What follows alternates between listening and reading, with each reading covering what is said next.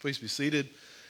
Uh, you may know that Jeff Jacobs grew up in this church, and we were greatly blessed to have him ordained to the priesthood in this church, and today represents his first celebration as a priest of the Holy Communion. So, to God be the glory always, and may you have a, a wonderful, rich gospel ministry. Let us pray. Come, Holy Spirit, come. We want to be baptized with the Holy Spirit, as you promised in Scripture today. So fill us more and more with your love, your redeeming grace, and your sanctifying presence in our lives in this Advent season. In Jesus' name we pray. Amen. So the year was 1776. It was December. And the American colonists were at full out war with Mother England. The Declaration of Independence had just been signed earlier that year in July. But this time, there was bleakness in the air. New York had already fallen to the British. The army was forced to retreat across New Jersey, and there is nearly a 90% attrition rate from those leaving their post due to desertion. But while everyone else was preparing for almost certain defeat, it was General George Washington that had a plan for victory. Washington's plan was audacious. He was to take this ill equipped, ragtag group of colonial soldiers and cross the ice choked Delaware River. And once on the other side, to walk nine miles in pitch black darkness and cold to a place called Trenton, to the teeth of the enemy and take on the greatest fighting army of that age, which was the Hessians, a German group of mercenaries fighting on behalf of England. What a plan, right? What was he thinking? Oh my goodness. To make matters worse, some English loyalists had tipped off the Hessians that Washington was coming. They knew he had plans to come. And yet we know the rest of the story, right? We won. We won. In case you didn't know, we won. The Battle of Trenton became one of the great turning points in the war. Not only did Washington rout the enemy, but it was a lopsided victory. Only two Americans were killed, five were wounded. For the Hessians, 22 men were killed, 83 men were wounded, and 896 people were taken captive alive. It was a stunning victory. Now, most historians will agree that the reason that the Hessians lost that day was simple they were ill prepared. They were ill prepared. They had feelings of superiority and arrogance, and the Hessians took no precautions. They had no plan. They didn't even post guards at the river crossings. Not only that, but it's clear from history that the Hessians were not Baptist. Because legend has it that when George Washington attacked, they were all drunk. You see, the day before was Christmas Day, and Germans really know how to celebrate Christmas. Forewarned, yet arrogant, called upon to prepare, yet they did nothing, told to be alert, to stay awake, and they slumbered and slept off a drunken stupor. They scoffed at the plans that Washington had. And the Bible warns us today about scoffing at the plans that God has. It is the season of Advent, literally which is the season of preparation, a warning to stay awake, to be prepared, to take stock of our spiritual lives, to repent and recommit to Jesus. So if you have your Bibles today, let's look at that message of Advent. It's in 2 Peter chapter 3 verses 1 to 13. If you have your phones, look there. This is an amazingly rich text that is chock full of Advent themes. Many of you will see in your Bible a heading over this passage that says, The day of the Lord will come. The day of the Lord will come. Three things about the day of the Lord who will be judged on that day? Who will escape judgment on that day? And how are the saints to live as the day of the Lord approaches? How are we to live? So, who will be judged? Look at verse 3 of 2 Peter 3. He mentions the scoffers the scoffers who are following their own sinful desires. It's clear from the text today that these scoffers were far from God spiritually. They embraced a life of hedonism, pursuing not God, but selfishness and sinfulness and depravity. They mocked God's holiness in that way. Like the Hessians, though, they mocked God in another way. They were full of such pride and pretense and self righteousness that they were ill prepared for the day of judgment. Look at verse 4. They were saying on that day, Where is the promise of his coming? Then they went on to say, You know, the world's going on as it always has. Jesus isn't coming back. Where's the promise? What Peter's doing is driving home the point that these people are living their lives as though there would never be a judge or there will never be a judgment for sin, unprepared for the day of the Lord. I preached a sermon about this years ago in Conway, and I had a prominent attorney who promptly wrote this long email telling me in a, in a real angry tone, he was livid, that my sermon sounded much more like a Baptist sermon than an Episcopal sermon. I took that as a compliment. He said, What's more, my God is not a God of judgment coming to, to uh, judge the world. My God is a God of love. Help him, Jesus, help him. Is it any wonder that the Episcopal Church is in such trouble these days? Theology matters, my friend. I had to ask the man, Have you ever read the Bible? Have you ever read about Adam and Eve and because of their sin they were expelled from the garden? That was punishment, right? Have you ever read about God taking Noah and building a boat and that through the cleansing waters of the flood that God judged the sinfulness of men? Have you ever read Daniel, Revelation, Second Peter, even the words of Jesus in the Gospels? Have you ever even thought about what you say in the Nicene Creed? That Jesus will come again to judge the living and the dead. You see, what that prominent attorney was actually saying is that I reject what you say, God, I'm wiser than you. I'm less barbaric than you are. I'm more able to, to see what's good for the human race. I'm loving. And I accept your love, but I reject your judgment. How arbitrary. What arrogance.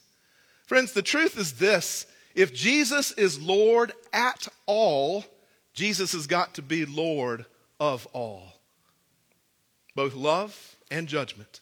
Second Peter reminds us in verse 7 But by the same word, the heavens and earth that now exist are stored up for fire, being kept until the day of judgment and destruction of the ungodly. The scoffers, the arrogant, the ungodly, those who turn their faces away from Jesus' promise of love and forgiveness and grace will have to give an account on the last great day, for Jesus will come again to judge the world. Advent is our calling, folks to come back to Jesus, to prepare with eager expectation and longing for his coming again. Yes, his coming on Christmas Day to be our Savior, to deal with our sin, but is coming again on the last day to judge the world and cleanse it of impurity with fire and judgment. So, who will escape this judgment? Second point. The thing that we need to keep in mind is that in the midst of judgment, there is a word of grace this morning. There's a word of grace. I know I've had parishioners through the years tell me that they don't like to read apocalyptic things like Revelation because it's frightening in its tone, it's cosmic in its scale, it's distressing in its context and its message.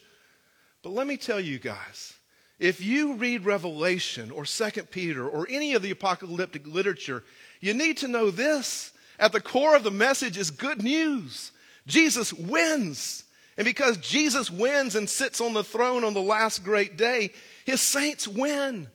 Yes, sin is judged, but on that day, say, uh, believers are saved. So you need to get this message today. God is not out to get you. God is not out to get you, but to claim you for his own and bring you to where he is. Yes, for the scoffers and the unrepentant idolaters, for those who seek to live lives separated from God, it will be a dark, dark day.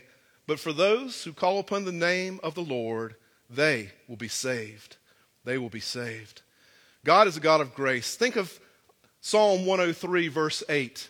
The Lord is merciful and gracious, slow to anger, and abounding in steadfast love. Think of Ezekiel 33, 11. As I live, declares the Lord, I have no pleasure in the death of the wicked, but that the wicked might turn away from sin and turn back to me. That's what God wants. He is merciful and gracious. And I want you to see that grace this morning. God is not out to punish sinners. God delights in sinners who repent and return to him. Look at verses 8 and 9.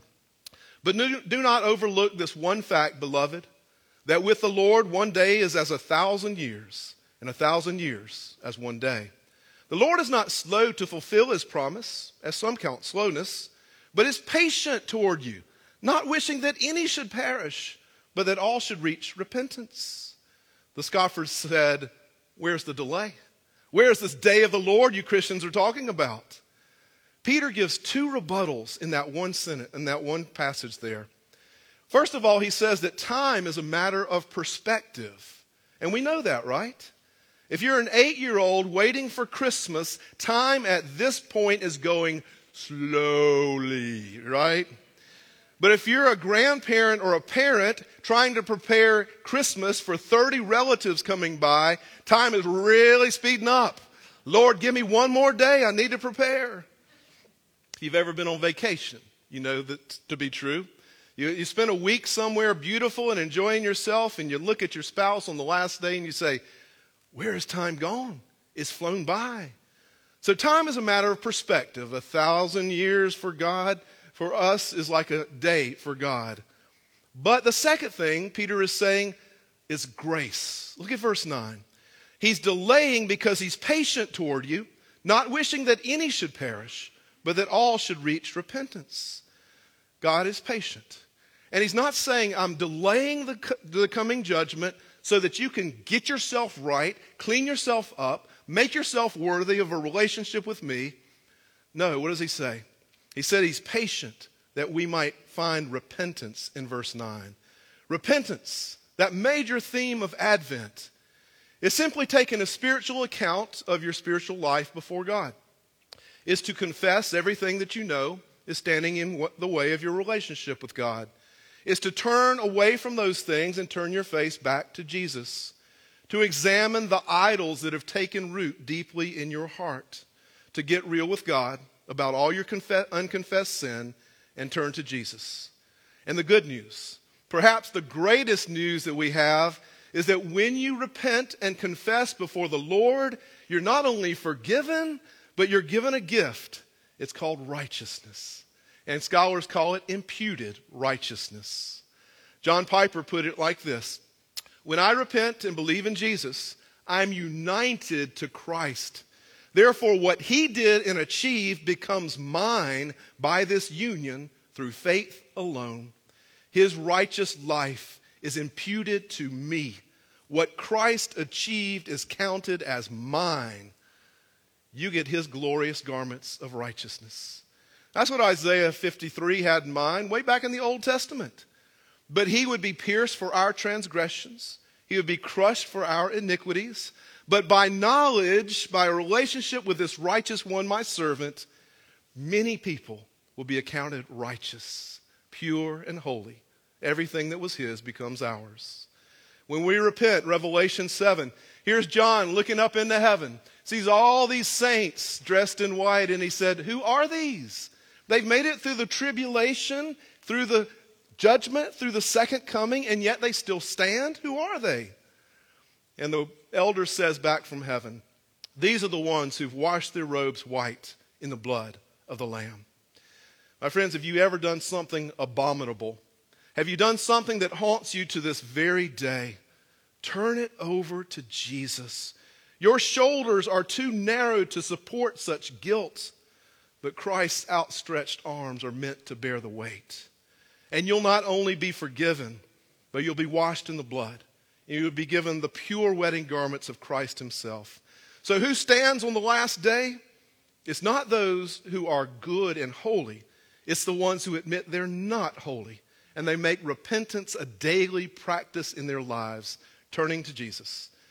So, how are the saints to live in this day as we approach the coming of the Lord? Here's the deal Stephen Covey wrote Seven Habits of Highly Effective People.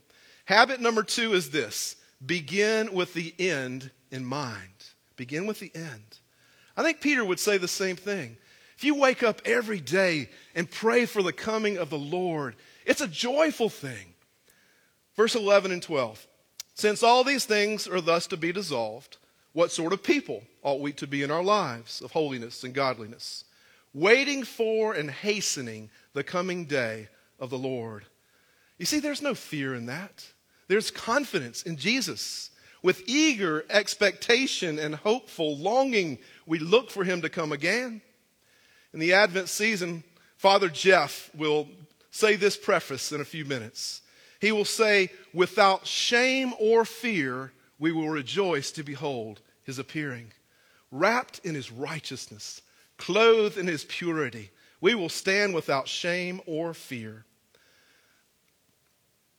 Old things will pass away, sin will be judged, things will dissolve, cleansing will happen, chaff will be burned away, but the saints will stand.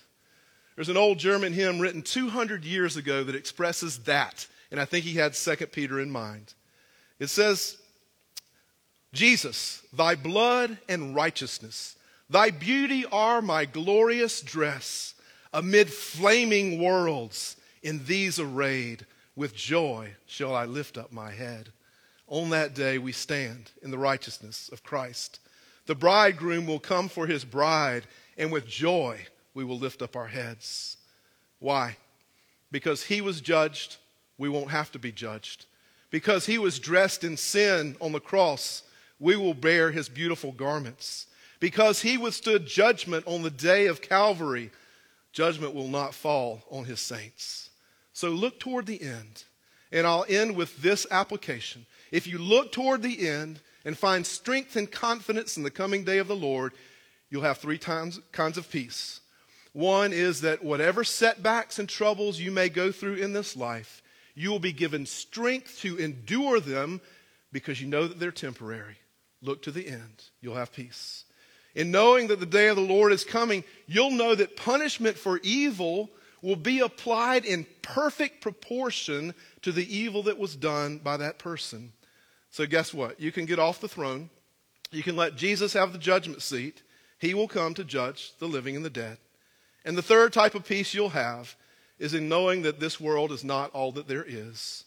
Even the most beautiful and gracious aspects of this life are distorted because it's fallen. The beauty and the grandeur of the world to come is something to look forward to with hope and expectation. Jesus promised us a new heaven and a new earth in verse 13 where righteousness will reign. And since all these things will thus be destroyed, what sort of people shall we be? the kind of people who look forward to the end, who live lives of repentance. God is not out to get you. He is patient and kind and grace filled. That's why He's delayed such a long time, that we might repent and turn to Him and live. So live lives of hopeful expectation and joy, for your King is coming.